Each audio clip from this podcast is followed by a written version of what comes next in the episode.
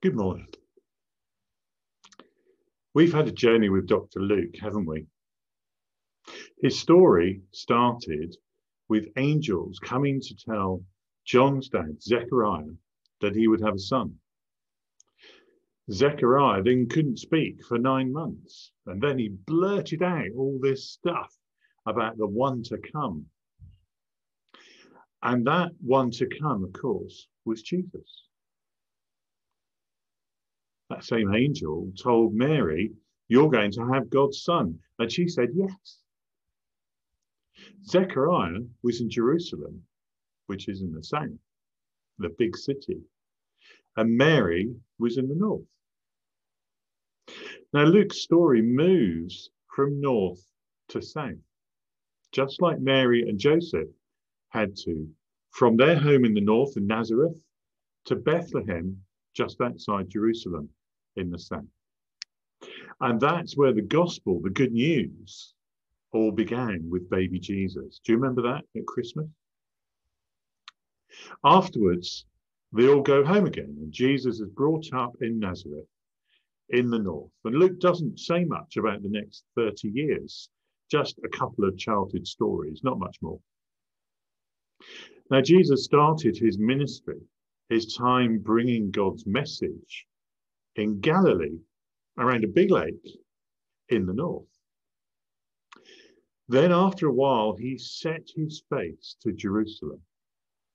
He didn't just go there, he traveled on this journey from place to place, teaching and answering questions and telling stories and healing people and letting them all know about the kingdom of God. Gradually, he moved south through Judea towards Jerusalem, but not in a straight line. He traveled south and east to a place called Perea. And that's to the east of Jerusalem. And in our reading today, we see him approaching Jerusalem again for that final time from the east. He traveled through Bethany. He traveled through Bethphage. And now in our story, he's on the Mount of Olives across the narrow valley from Jerusalem itself. You can probably see it in the picture behind me. You can see the view that he would have had. Can you see it in the distance? Jesus saw his destination. It's not far, they could walk it. They've walked this far all the way from the north, but Jesus has a different plan. The people expected a king to come and to free them from the Romans that had invaded their country. Hundreds of years before, another Zechariah, not the one who couldn't speak for nine months, had predicted that a king would come. Kings usually came on big war horses and, or in grand carriages. But, said Zechariah, this king would come on a donkey. The people expected the one who would come and save them to come as a great warrior on a huge war horse, but God had other ideas. This part of the journey down the mountain needed a lowly pack animal, useful for descending mountains, but not so impressive as the horse the mighty warrior might ride. The journey continued down the mountain and into the city. Zechariah had also predicted this mountain as the place they would see their Messiah, the one who God would send to save them. It all adds up. The people shout, Blessed is the one King who comes in the name of the Lord, just like they had hundreds of years before as the people approached the temple in worship. This day we call Palm Sunday. You can see the people carrying their palms behind me. It's the start of what we call Holy Week. And holy means set aside for God. It means pure, good, godlike, honoring to Him. And that's what Jesus' journey was It was holy. It was set aside for God. And Jesus entered the city on Sunday. By Thursday, he ate his last meal and was arrested. And by Friday, he died on a cross. Three days later, he rose again, and we will celebrate on that day. This is a journey with a happy destination. At least this is a stop along the way because we're still on that journey with him by his Holy Spirit. But wait, have we missed an important part of this story? Wasn't the donkey stolen? Let's go back and see.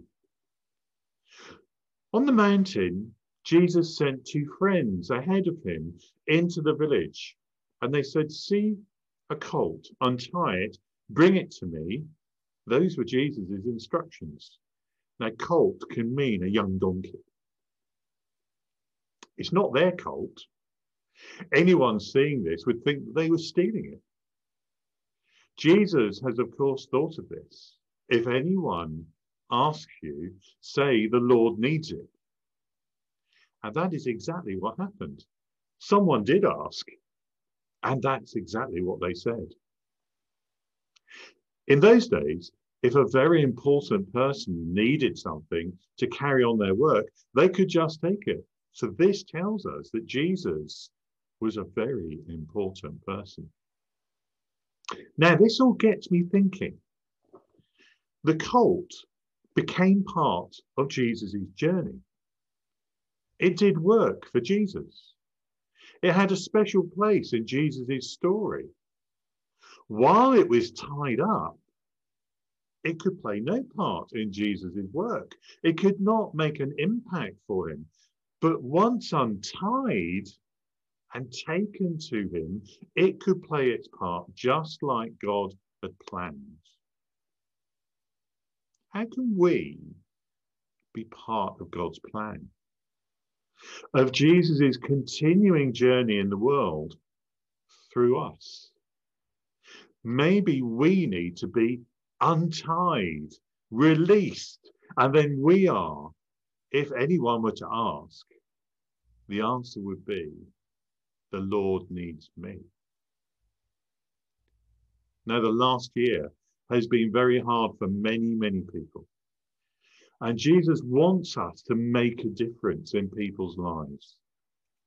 And here are three things that we can all do to be untied to do for Jesus, whatever our age, from the youngest to the oldest. For the Lord needs you. The first one is this when we see somebody, smile. It's amazing the effect it has when you smile at someone. And for most people, they can't help but smile back. And they will go on their way with a big smile on their face we can bring joy to others. The second one is to listen. We can listen to people's stories, their struggles, and their concerns. And the third one is we can pray. Simply, Lord, I lift to you this person. Have mercy on them. Should we try that now? Just close our eyes and think of someone that we know is having a bit of a hard time and pray, Lord, I lift this person to you. Please have mercy on them. And tomorrow, shall we go from here and do some smiling to cheer people up, some listening to how people are feeling, so that we can pray some more?